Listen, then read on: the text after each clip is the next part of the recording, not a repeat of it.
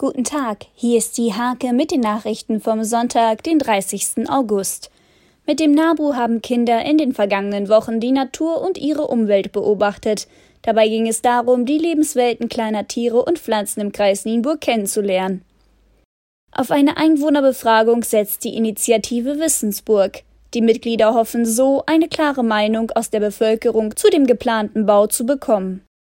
Auch mit Blick auf die aktuelle Situation in Weißrussland rufen die Veranstalter rund um den Arbeitskreis Gedenken zur Teilnahme am Antikriegstag an der Madonna in Nienburg am 1. September auf. Leighton Ritter vom SV Husum ist in Hannover Tennislandesmeister geworden. Mitja Kunke vom TV BW Neustadt war sogar ein weiteres Nachwuchstalent aus Husum am Start.